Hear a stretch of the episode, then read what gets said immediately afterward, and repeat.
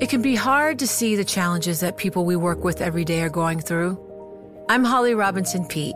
Join us on The Visibility Gap, a new podcast presented by Cigna Healthcare. Download it wherever you get your podcasts. From Silicon Valley to Wall Street, the promise and perils of artificial intelligence are playing out on the world stage. But what will the next phase of AI adoption look like? Which companies, from big tech to startups, will dominate? And where do the risks and unintended consequences lie? I'm Emily Chang.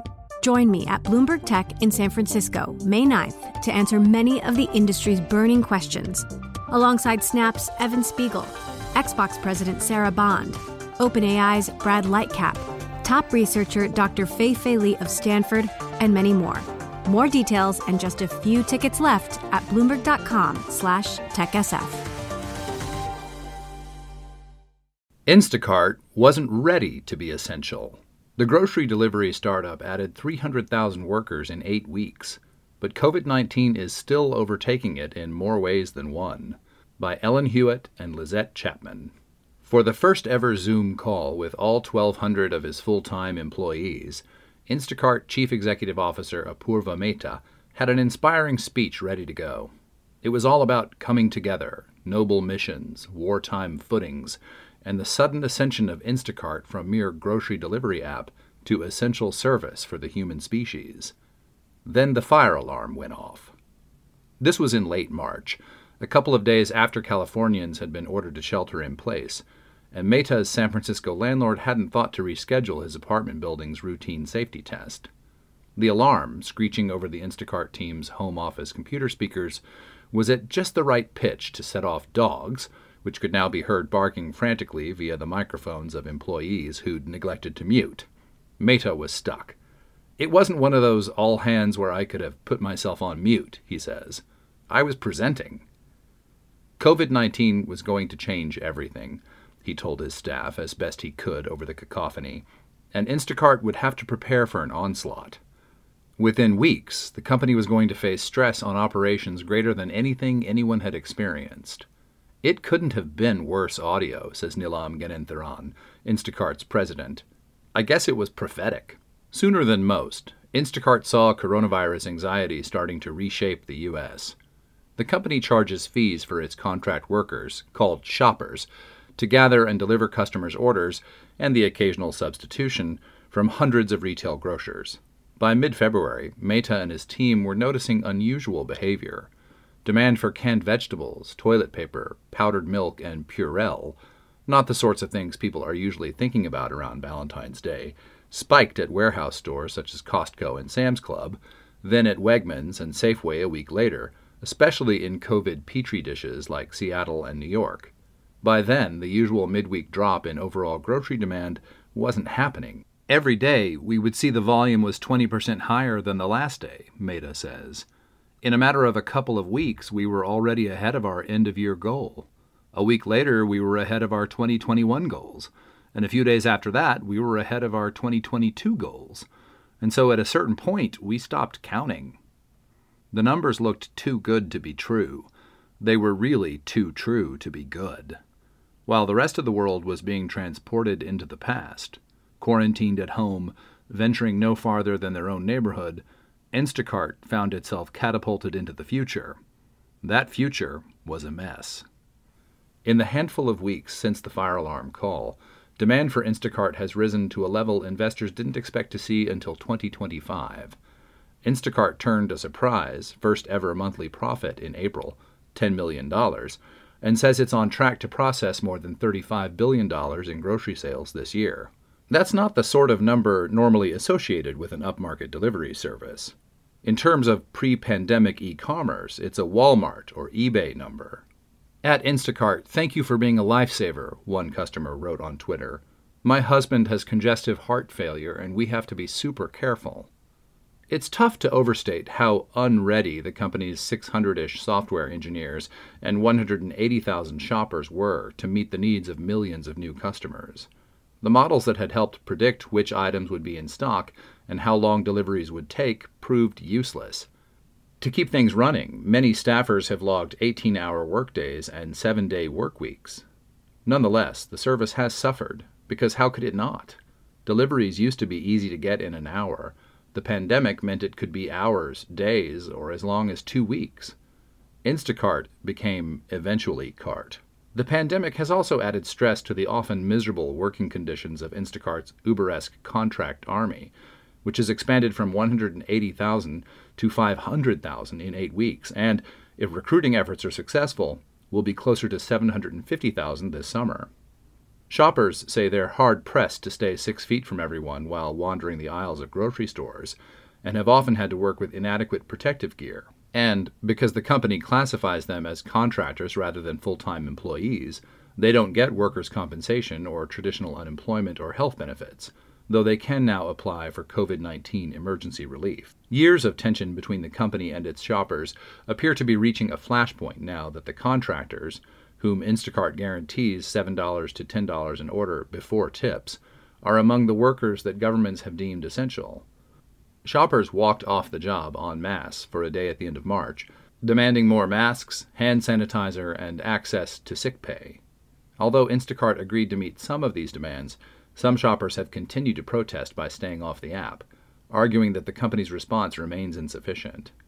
Another strike on May 1st saw shoppers join workers for Amazon and other companies in protest of their conditions and pay.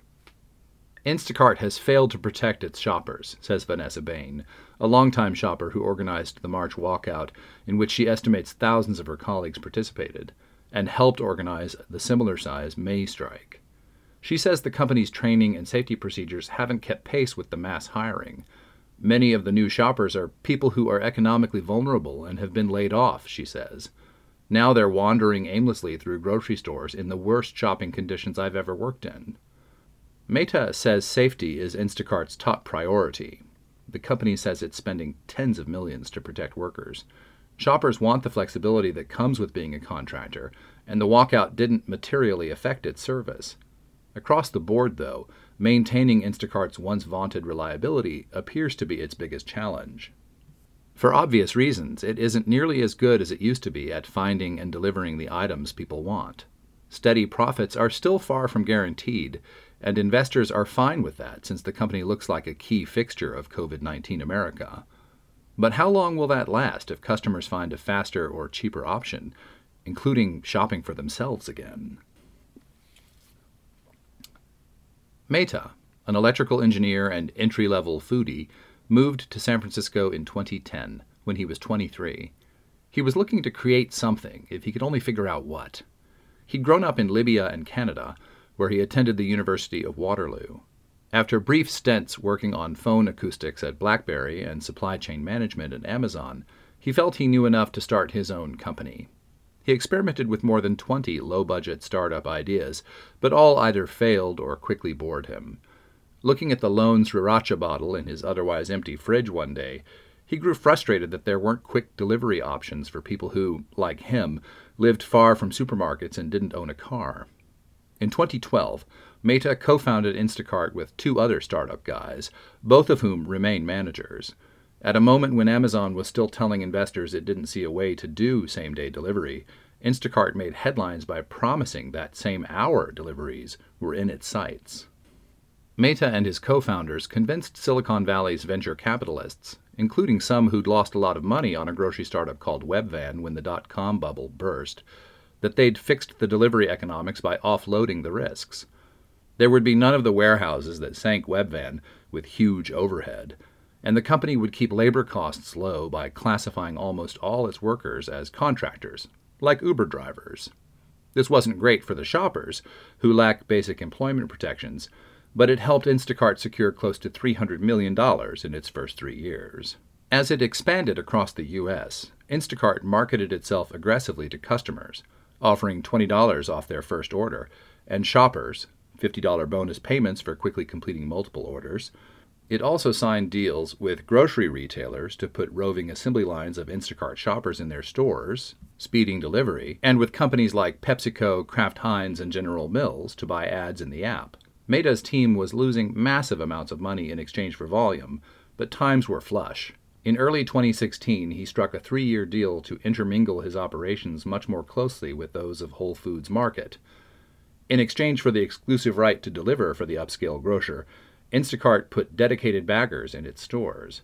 Some stores set up Instacart only storage fridges where shoppers could pick up deliveries, and special checkout lanes to speed up things further.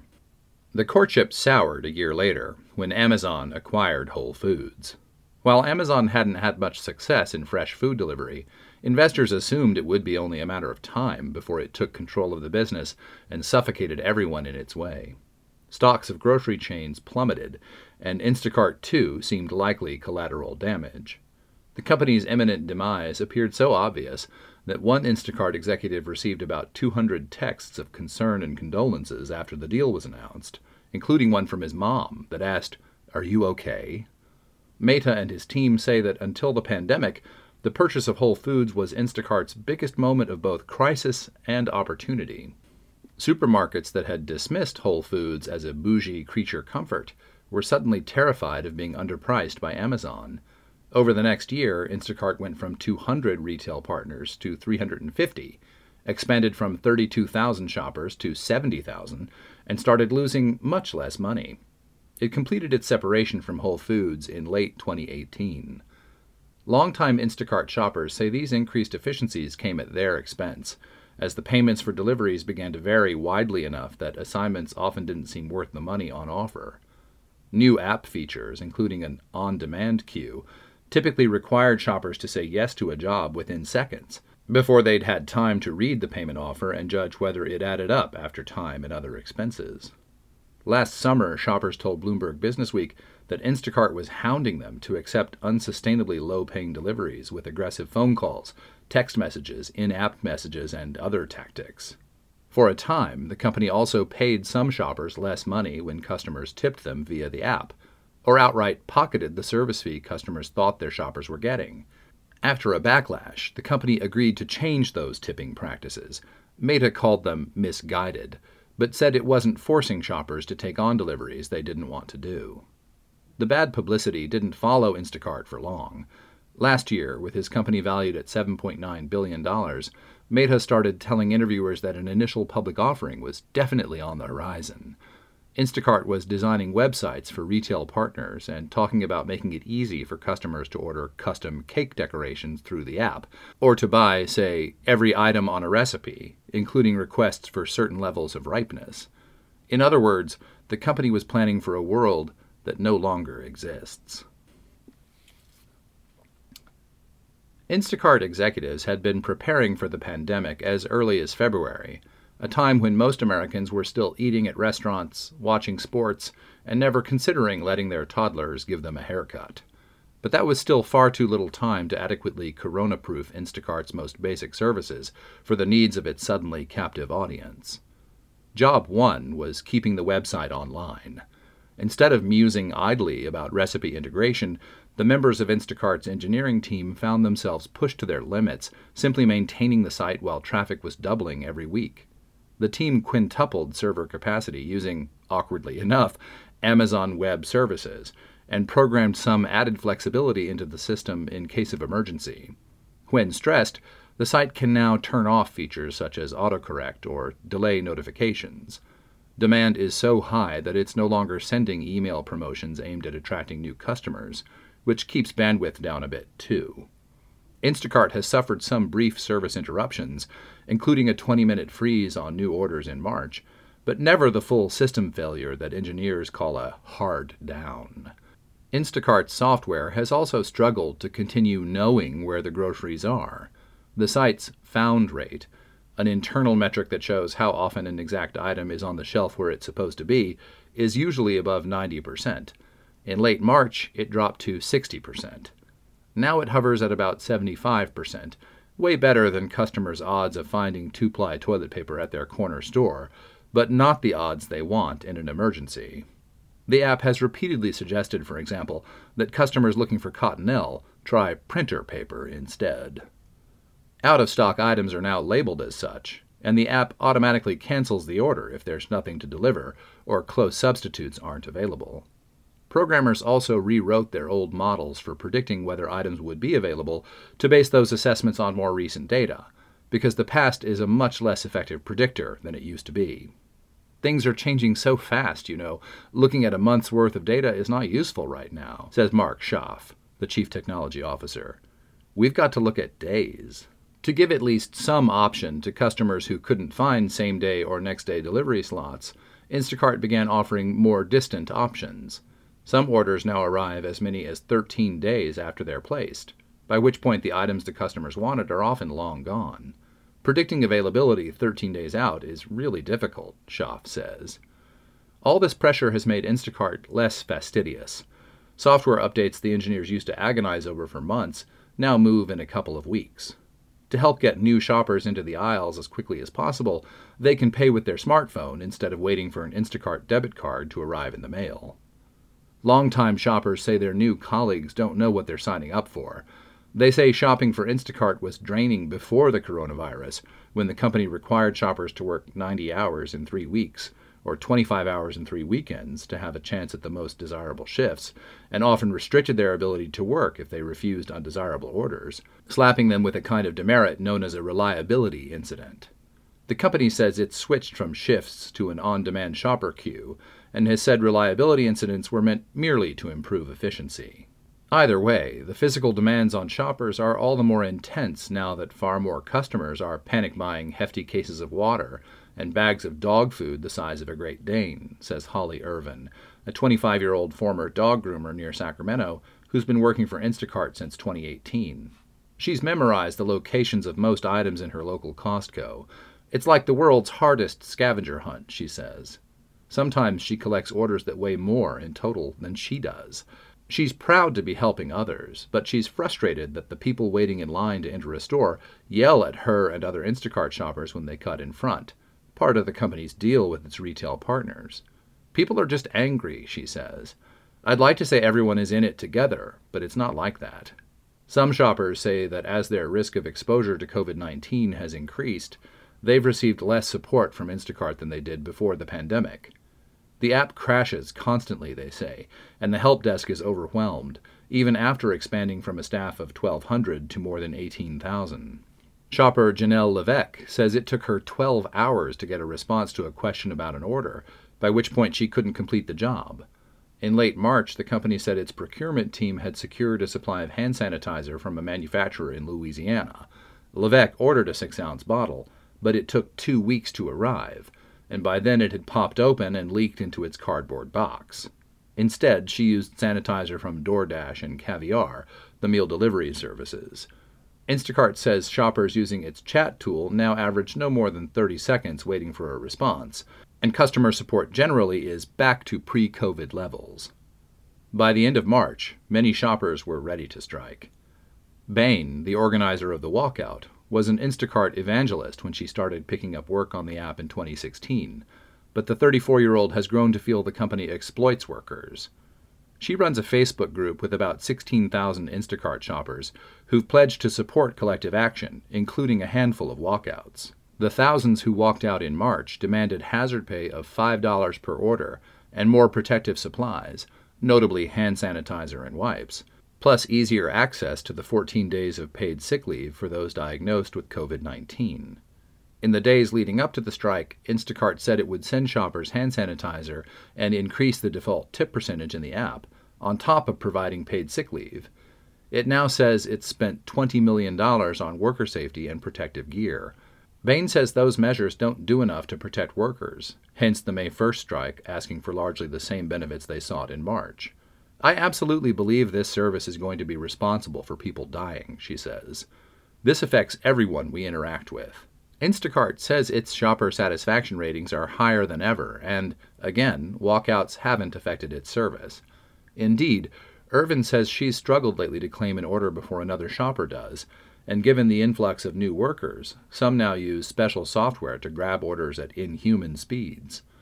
The company says it's working to ban those bots and that shopper pay is up 60% during the pandemic, but that could be because tips are up 99%. It wouldn't say how many of its workers have qualified for the paid sick leave. Mehta says nobody at Instacart has it easy right now. Even when he tells his executives to silence their phones and close their laptops, he still sees them logged into Slack. Schaaf, for one, is juggling the rolling technical crises with caring for his two toddlers, while his wife pulls long shifts in a hospital emergency room. One bleary eyed data team, working on system maintenance late one night while customer demand was low, narrowly caught a stray semicolon in the code that would have made for a costly error, says Schaaf. Bain says shoppers regularly complain to her about glitches that make it look like a shopper has falsely reported completing a job early ticking off customers. Asked what he's doing for fun, Mehta says he's been reading The Great Influenza, a history of the 1918 pandemic. It's very well written, he says. When he's not worrying about his business, he's worrying about his parents, who live in India. He says the moment to moment crises have been so all consuming that he's not yet thinking about his plans in terms of months. Yet, in the case of a sustained lockdown, or as now seems likely, a series of shorter ones followed by backsliding and new outbreaks, the public may need Instacart to have thought through some bigger questions. The unprecedented urgency of the company's hiring binge reflects a dramatic shift in its business model. Instacart made it to 2020 by arbitraging plentiful supply among supermarkets to make home delivery seem like a reasonable splurge for a core group of loyal customers who didn't worry much about the logistics. The pandemic has turned that on its head. Now the company must grapple with limited supply and unchecked demand. It has tons of new shoppers who were Uber or Lyft drivers a minute ago, and a desperate mass audience that can't as easily ignore the risks those shoppers are taking to deliver to them. This year, a California law took effect that makes it much tougher for companies such as Instacart or Uber Technologies to claim their workers are contractors. I don't think there's any argument Instacart can make with a straight face that these people are not employees, says Mara Elliott, the city attorney of San Diego, adding that the pandemic has heaped far greater urgency on the issue. On May 5th, Elliott joined California's Attorney General in a lawsuit against Uber and Lyft, seeking driver restitution and penalties the suit says could amount to hundreds of millions of dollars. The officials focused only on ride hailing businesses. The companies have vowed to continue campaigning to amend the law with a less stringent ballot measure this fall. Analysts who research Uber and Lyft have said that if forced to classify their workers as employees, their prices may rise as much as 30%. Mehta, whose company is helping to fund the ballot measure, says that figure doesn't apply to his business model, but didn't provide an alternate estimate.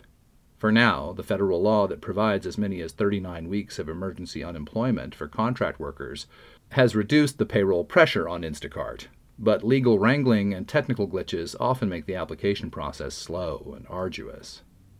For Mehta and his team to make Instacart a permanent habit, they'll need to reclaim their reputation for reliability, improve the found rate, and come up with better substitutions for toilet paper. Mehta says his company is working to do all those things. He says he'll restore the one hour delivery window in every market. Shortly before publication time, the company said it had increased the proportion of same day and next day deliveries from 50% to 90% in two weeks. Mehta also says Instacart's advertising and retail logistics businesses should give the company time to figure out how to adapt for both viral times and healthier ones. When people build a habit on Instacart, they expect that when they open the app, they have the ability to order and get their groceries delivered the same day, he says. If not, the service may not seem so essential for long. With Josh Eidelson. From Silicon Valley to Wall Street, the promise and perils of artificial intelligence are playing out on the world stage.